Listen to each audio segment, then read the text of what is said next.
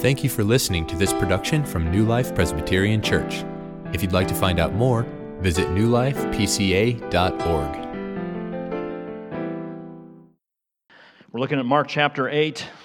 Um, if you don't have a Bible, should be a paperback Bible underneath one of the chairs in front of you. I think 492 is the page number, I think.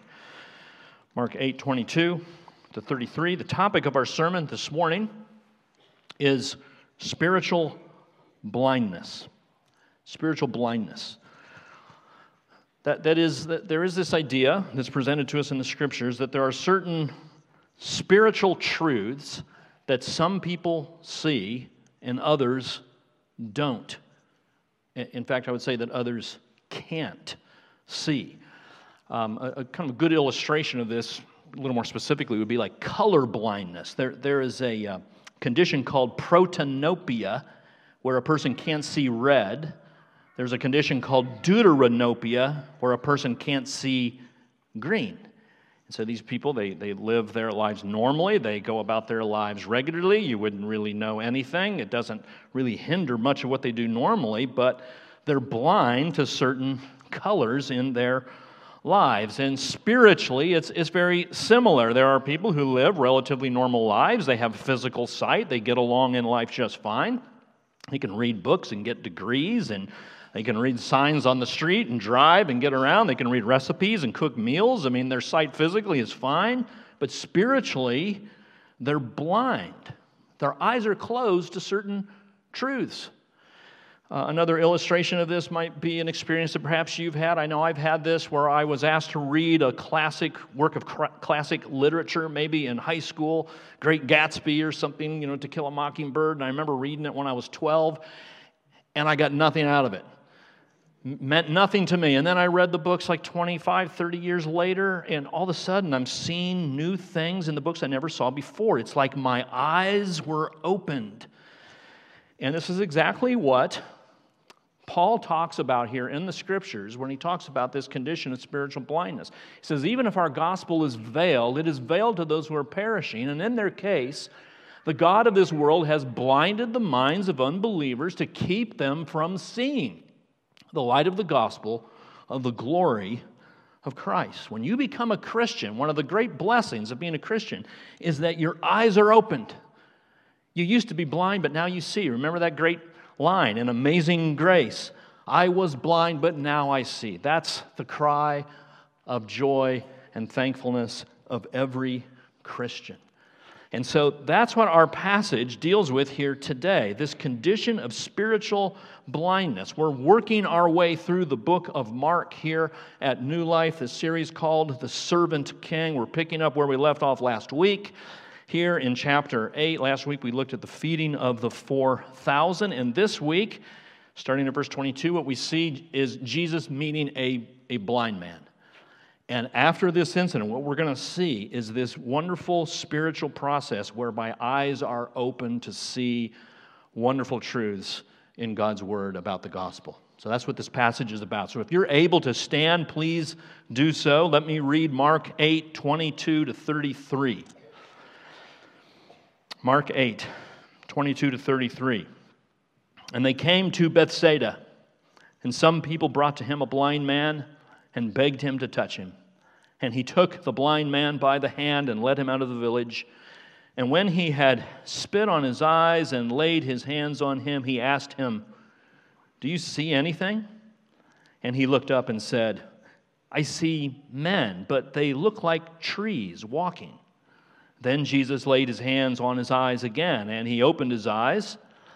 His sight was restored, and he saw everything clearly. And he sent him to his home, saying, Do not even enter the village. And Jesus went on with his disciples to the villages of Caesarea Philippi, and on the way, he asked his disciples, Who do people say that I am? And they told him, John the Baptist, and others say Elijah, and others one of the prophets. And he asked them, But who do you say that I am? Peter answered him, You are the Christ and he strictly charged them to tell no one about him.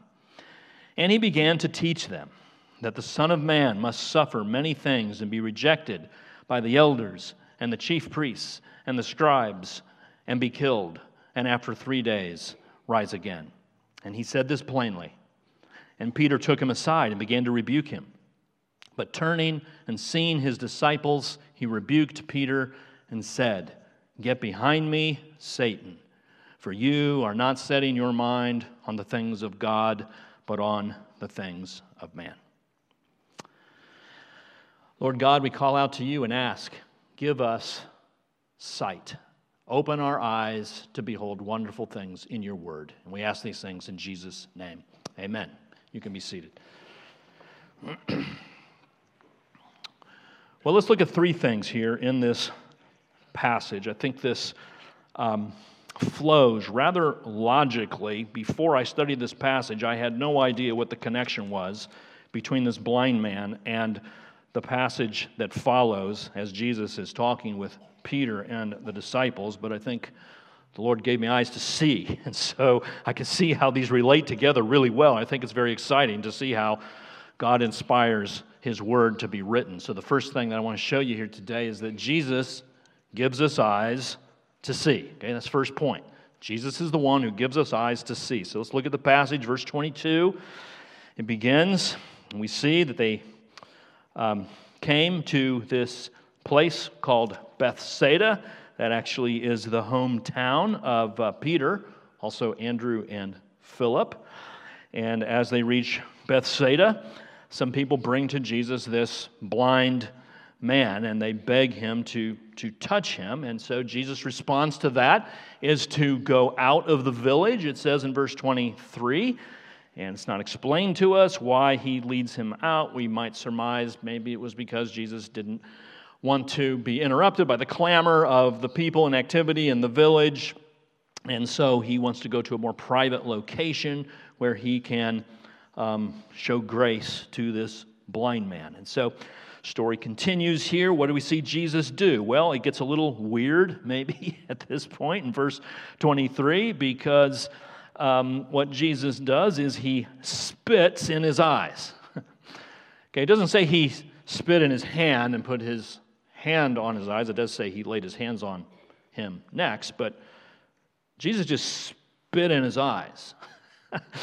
and, and, then he laid his hands on him. Um, why is Jesus spitting in this man's eyes, touching him like this? You know, this is one of those passages where this, this is not explained to us. It was believed that saliva had a certain kind of cleansing property in it, so that might have played into this. There were other people who claimed to be healers at the time who would use their spit to heal people. Maybe that has something to do with it. We don't actually know. It could also be that Jesus is simply being sensitive to this man. He knows that this is a blind man, a man who has been relying on touch to make his way in the world. And so Jesus now is going to speak his language by using his own touch, taking him by his hand, using his saliva and his hands on the eyes to communicate to this man that Jesus is about to do something really big in his life. So, what happens? Well, after Jesus lays his hands on this man, verse 23, Jesus has a question takes the blind, blind, blind man by the hand, leads him out of the village. When he had spit on his eyes and laid his hands on him, he asked him, Do you see anything? And the man looks up and he says, I, I see men, and they look like trees walking. Now, wh- why would he say that? I, I think the, the reason is because the man's sight is beginning to be restored here, but it's not fully restored. And so his eyes are still kind of misty and cloudy, and so he doesn't see things fully and completely. It might be like if you were uh, at home at night and it was a real foggy night and the moon wasn't up and you looked outside your window and you might see somebody walking down the street. It might look a little bit like a tree, actually. You just see this kind of column like figure kind of moving through the night. That's what this man sees. We don't know if he was born blind or became blind later. He's identifying trees. He seems to know what a tree looks like, so maybe he was born with sight and became blind later. Uh, we don't know, but the, the point here is that he's not seeing things fully, he's not seeing things completely. There's the beginning of sight, but not the fullness of sight. And so the passage goes on in verse 25 to tell us that Jesus laid his hands on the man again, and on this occasion he opened his eyes, and his sight was restored, and he saw everything clearly. And then Jesus goes on and he says, Don't even enter the village. Likely because Jesus is trying to avoid giving the impression that he is this miracle worker. He doesn't want people coming to him just to get their health problems fixed. He wants people to come to him for salvation first and foremost. So he doesn't want the wrong impression to be given. So he tells the man, Go home, don't enter the village. So, what are we to make of this kind of strange story? And I think here's what we're to make of it. This is indeed a, historical event. This really happened. Um, Jesus really did meet a blind man, spit in his eyes, put his hands on his eyes, and gave the man sight in a miraculous healing of sight. That really happened, and yet I think Mark is placing this story right here in his gospel to teach a spiritual lesson. This story is not in any of the other gospels. It's only in this gospel. It's like Mark has a particular intent in placing this story here to teach a spiritual lesson. I'm not spiritualizing the text here. I'm not saying the physical healing didn't take place. That's not what I'm saying. Physical healing took place, but it's for a spiritual purpose. And, and here's how I, I know this because of the way this is placed. Remember last week we looked at the feeding of the 4,000, right? The feeding of the 4,000. You might remember this would have been several weeks ago. I think it was before the Advent series, actually, so back in November maybe we saw the healing of the deaf man at the end of chapter 7.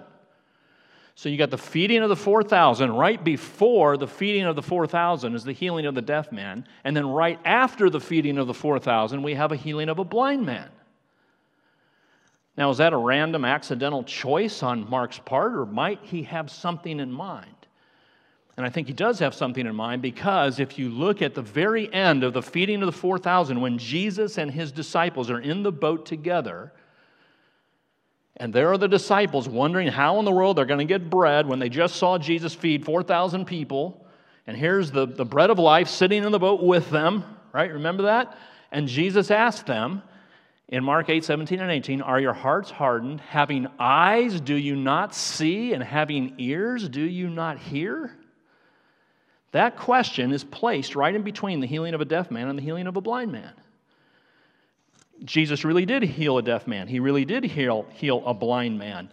But Jesus is trying to teach his disciples a spiritual lesson through the physical miracles. And that's what Mark is trying to get through to us also by writing his gospel in this particular way. Jesus' question here has to do with spiritual realities. Don't, don't you hear? Don't you see who I am? I've been teaching you and doing these miracles and in your presence all this time and you're so worried about the circumstances of your life, don't you understand? I'm the one who satisfies the longings of your soul. They didn't get that, they were blind to that. And what Jesus is, is seeking to do here is bring sight to them. And so that's why these stories are, are here. And so I think what we can take from this, a couple principles, and the first is, is simply this, and that is to be a Christian, your eyes must be opened. God has to supernaturally give you sight to be a Christian, or, or you will not get it.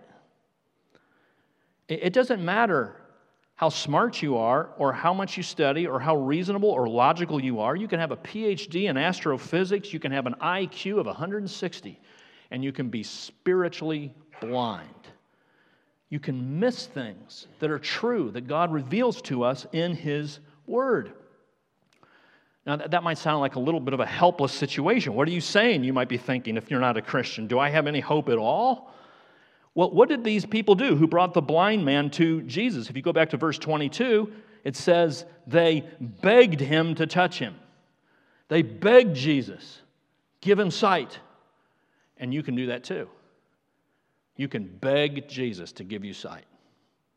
You can't open your eyes on yourself, you can't figure it out on your own. This is a spiritual thing. This is a work of God we're talking about here, not a work of man. It's a work of God, but you can call on God to do it. So ask Him to open your eyes and to show you the glory of the gospel. So, to become a Christian, your eyes must be open. But the second thing to say is that um, to grow as a Christian, your eyes must continue to be open. See, that, that's the point here. The, the, the man's sight is partially restored, but not fully restored. And so when you become a Christian, you, you don't get it all at once. You, your growth from then on is gradual and slow. It's a, it's a progression, and your sight will get clearer over time. But nobody gets it all to begin with. We're all in progress, and we all need further illumination to understand the things that are taught to us in the Word about God's holiness. I mean, that's just not something you get when you first hear it. Or the relationship between God's sovereignty and the presence of evil and suffering in this world. I mean, that requires illumination by the Spirit of God. To understand the severity of your sin, how much your sin offends God, that's got to come from above, as well as an understanding of how deep and wide and long and high is the love of God for you. That also requires further illumination, which is what Paul talks about in Ephesians 1. He prays, he says, he prays that the God of our Lord Jesus Christ, the Father of glory, may give you the spirit of wisdom and of revelation and the knowledge of Him, having the eyes of your hearts enlightened that you may know what is the hope to which he has called you and what are the riches of his glorious inheritance in the saints. I think I just prayed that for one of the new members. So we're asking for. That's why every single Sunday when I stand before Him, before I preach, I, I pray every single time, Lord, open the eyes of our hearts. Give us spiritual understanding. And that's a prayer that all Christians should be praying on some regular basis. God, help me to see. Help me to see where I need to repent. Help me to see my need for growth. Help me to see my blind spots. Help me to see what I have contributed to this relational problem. Open my eyes to this. Give me wisdom and insight into your scripture. Help me to understand this passage that just seems like nonsense to me. Give me an understanding of the glory and the beauty and the majesty of your gospel, that my heart might be filled with joy and gratefulness. God, open my eyes. Make that a prayer regularly. You need your eyes open to become a Christian, you need your eyes opened to grow as a Christian. And it all comes from Jesus, from God. So that's, that's the first thing. Now, the second thing is getting a little more detailed about what it is that God reveals to us. So the second thing is Jesus gives us eyes to see who he is. And that's what happens in verses 27 to 30. So the story moves on, and, and this is what Mark is now showing us. He, he's showing us an example of eyes being opened. Peter and the disciples are with Jesus, verse 27. They travel to the villages of Caesarea Caesarea Philippi. And on the way, Jesus has a question for the disciples. End of verse 27 Who do people say that I am? And so it's like Jesus is kind of conducting a popular opinion poll here. You know, he wants to know what, what is the word on the street? What are people saying out there? Who do they say that I am? And so they give the answer in verse 28, and they say, Well, some say John the Baptist, and others say Elijah, and others say one of the prophets. So all of these people would have been deceased at this time. You might remember John the Baptist, his head has been uh, removed, so he is deceased as well. And so what people are saying is that what Jesus is is like a the, the coming back of one of these great biblical figures. In other words, they're all recognizing that there is something really special about Jesus the people are saying, yeah, he's, he's kind of like Elijah. He, he's like John the Baptist. So they, they acknowledge that Jesus is no ordinary guy. Jesus is important, he is someone of supreme significance. They get that, but all of those answers are wrong. You know, it's possible to, to be wrong in who you think Jesus is, it's possible to get it wrong. This is what the people on the street are saying. I mean, you, you might see these uh, surveys on the street where people ask who Jesus is. Oh, he's a great religious leader. Oh, he's a great teacher. Everybody's got their own ideas about who Jesus is. He was a great man, holy man. All of these might be true as far as they go, but we need to be very, very careful about allowing our convictions to be influenced by popular opinion. I mean, it, it's not easy to go against the grain, is it? It's not easy to be the only guy in the room who holds to one opinion when everybody else believes something different. And what the disciples are saying, all these people, they're saying all of these different things. This is what the word on the street is. Here's the popular view of who you are. The question is are you going to be influenced by that? Are you going to adopt your view of Jesus based on what other people say? Have you ever heard of that fairy tale, The Emperor's New Clothes? You've probably heard about that. Um, it, uh, 1837, it came out, Hans Christian Andersen, and hope it's not um, irreverent to put a picture of a naked person on the screen there, but that's, that's the king up front. But do you remember how the story goes? What, here's the deal it's the, the, the, the emperor is ruling over a city, and these swindlers come to the city and they say, you know, all the money you spend on clothes, it's very expensive. Here's what we can do for you. We can, we can put clothes on you that, um, that, that you have to be a certain you know, level of smartness to see. You know, the, the unsophisticated, dumb people out in the community, they, they, won't, they won't see it. And, and they're, they're invisible, actually. These clothes are invisible. And so they go to work on the clothes and, and they keep saying, you know, the, the incompetent people aren't going to get this, King. And so people start kind of following along. It's like, oh, yeah, wow, well, I want to be among the smart people. So, okay. And so the swindlers start kind of pretending to make these clothes, and then they pretend to put the clothes on the emperor. And then the emperor goes out in the city and marches down the middle of the city, and there's all the people behind him just kind of going along with the, the myth. They don't want to appear stupid, they don't want to appear incompetent. Oh, yeah, those clothes look beautiful, emperor. It's just gorgeous. You look so good. That they're just going along with the popular opinion. And finally, in the fairy tale, a little kid just rises up and says, The emperor has no clothes. It's like, you know, children. Sometimes they just blurt out the truth. they just they just tell it like it is. And, and that's what happens. And, and finally, kind of people realize, yeah, we've been duped. And the whole moral of the story is be careful about getting caught up in the sway of popular opinion. You got to think for yourself. You got to think about Jesus in accordance with, this, with what the scriptures tell us is true. And so that's how Jesus handles this. He, he moves on. First of all, he says, Well, what does everybody else think? But then he targets the question to the disciples in verse 29, and he says, Okay, that's what everybody else says. But who do you say that I am? Who do you say I am? This right here, friends, this is the turning point in the whole book of Mark. This, if this were a movie, this is when the, the, the soundtrack, the music would be welling up. This is when the camera would be coming in very slowly and it would just move in on Peter's face. And there would be a close up of Peter's face. How is he going to answer this question? Because all through the book of Mark, that's the question that has been being asked Who is Jesus? Who do you say Jesus is? And so the camera is focused in on Peter, and he says at the end of verse 29, You are the Christ. You are the Messiah. You are the Savior of sinners. You are the Son of God. You are the King of kings. You're the anointed one. You're the one we've been waiting for. You're the one who's going to make every wrong thing right.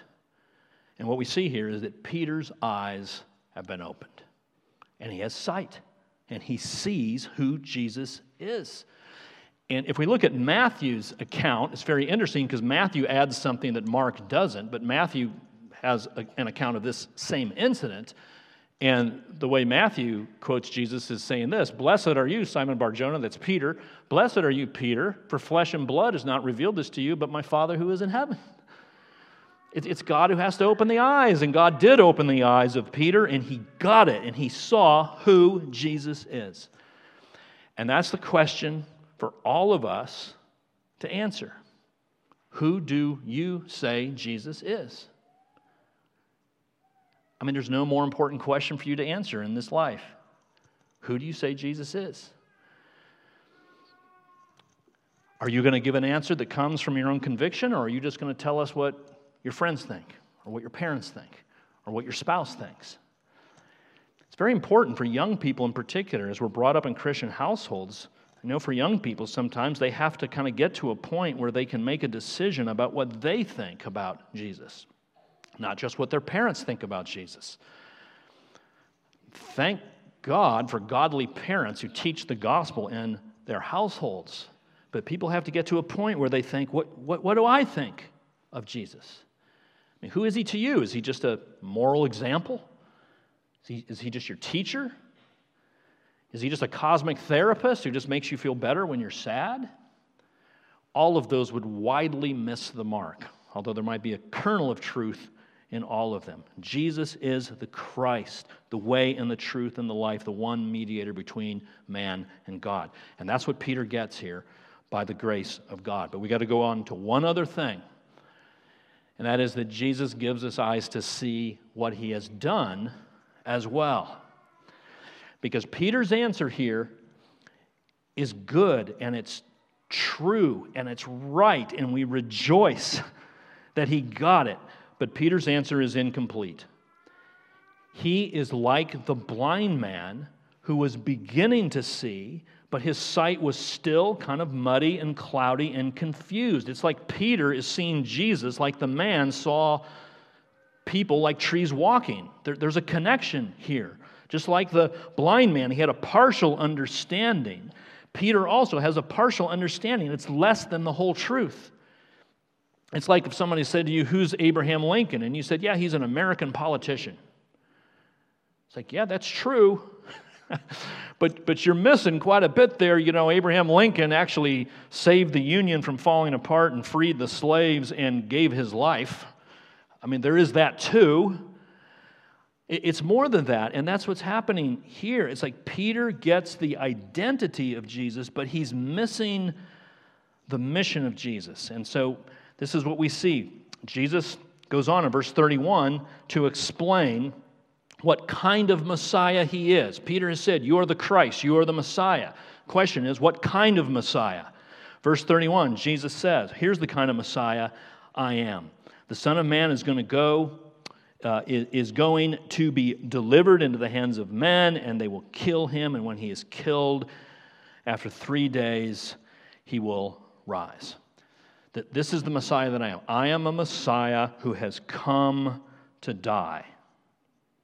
This is a Messiah who hasn't come to deal with all your physical enemies. Peter, I'm not the Messiah who's going to come and wipe out the Romans so that we can make Israel great again. That's not why I'm here. I'm not here to deal with your political enemies. I'm here to deal with your spiritual enemies. I'm here to deal with the problem of sin and death and Satan. I'm not coming here to make my enemies die. I'm coming here to die for my enemies. And Peter has no category for that. His eyes are not fully opened. He's still seeing things in a confused way. And we know that Peter doesn't like that because what does he do in verse 32? He rebukes Jesus. We get more detail in Matthew's account, but basically, Peter says something like, Yeah, going to the cross, dying. You don't need to do that, Jesus. That's not necessary. You don't have to die. Don't worry about that. And Jesus turns to Peter and gives to Peter an admonishment that is harsher than any admonishment he's given to anybody, including the Pharisees. Get behind me, Satan. Peter, that is the voice of the devil speaking through you. Any denial of the need for the cross comes from the pit of hell. It's demonic. And so many people are under this understanding I can get to heaven through my good deeds and through my efforts and for my morality and for being sincere and true to myself. And all of these are ways to try to save ourselves apart from the cross. And what Jesus would say here is that if that's what you believe, you are hearing the voice of Satan himself. There is only one way for salvation to be achieved, and it is through the death of this Messiah. Look at verse 31. He says, This must happen. Look at that word. It must happen. There's no other way. Jesus has to die to pay the penalty for sins. He spoke plainly in verse 32, being as clear as he can so there be no misunderstanding that apart from the suffering and death of a Savior, there's no salvation, there's no forgiveness, there's no redemption, and there's no hope. For Peter, the cross is unthinkable. For Jesus, the cross is inevitable. It's the heart of the faith, it's what we believe. There is no Christianity apart from the cross. Do you have eyes to see that? And you might like the idea of Jesus as a helper, a friend, a leader, or a teacher, but to be a Christian, you have to see him as one who had to die for your sins. This is why Luther said that no man understands the scripture unless he is acquainted with the cross. That's why J.C. Ryle said, Take away the cross, and the Bible is a very dark book. This is why Paul says in 1 Corinthians, When I came to you, brothers, I did not come proclaiming to you the testimony of God with lofty speech or wisdom, for I decided to do nothing among you except Jesus Christ and Him crucified.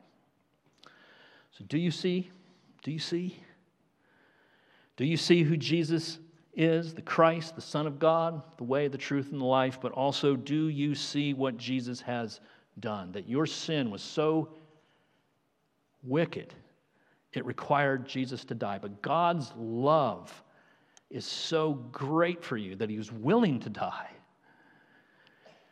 That takes spiritual eyes to see. I love how Sinclair Ferguson puts it. Man's means of bringing death to Jesus was God's means to bring life to the world. And man's symbol of rejecting Christ was God's symbol of forgiveness for man. It takes supernatural revelation to understand that. Friends, if you're confused by this, if you don't know what I'm talking about, maybe it's going past you, just beg God to give you eyes to see. Would you do that? You can do that right now in your chair. You can do that at home this afternoon. You can pray that through the work, uh, through the week. Ask God to give you eyes to see. Ask and it will be given. Seek and you will find. Knock and it will be opened. Jesus promises. So, for those who have ears to hear, let them hear. And for those who have eyes to see, let them see. Lord, thank you for giving us sight. Thank you, Lord, for opening eyes of the blind. Holy Spirit, I pray that you would give us further, deeper illumination into the wonder and the greatness and the majesty of the cross the good news of the gospel, a God willing to die for his enemies. Oh Lord, we're so grateful for all that you have done us. Please, Father, sharpen our understanding and make us see completely your goodness and love for us. In Jesus' name we pray. Amen.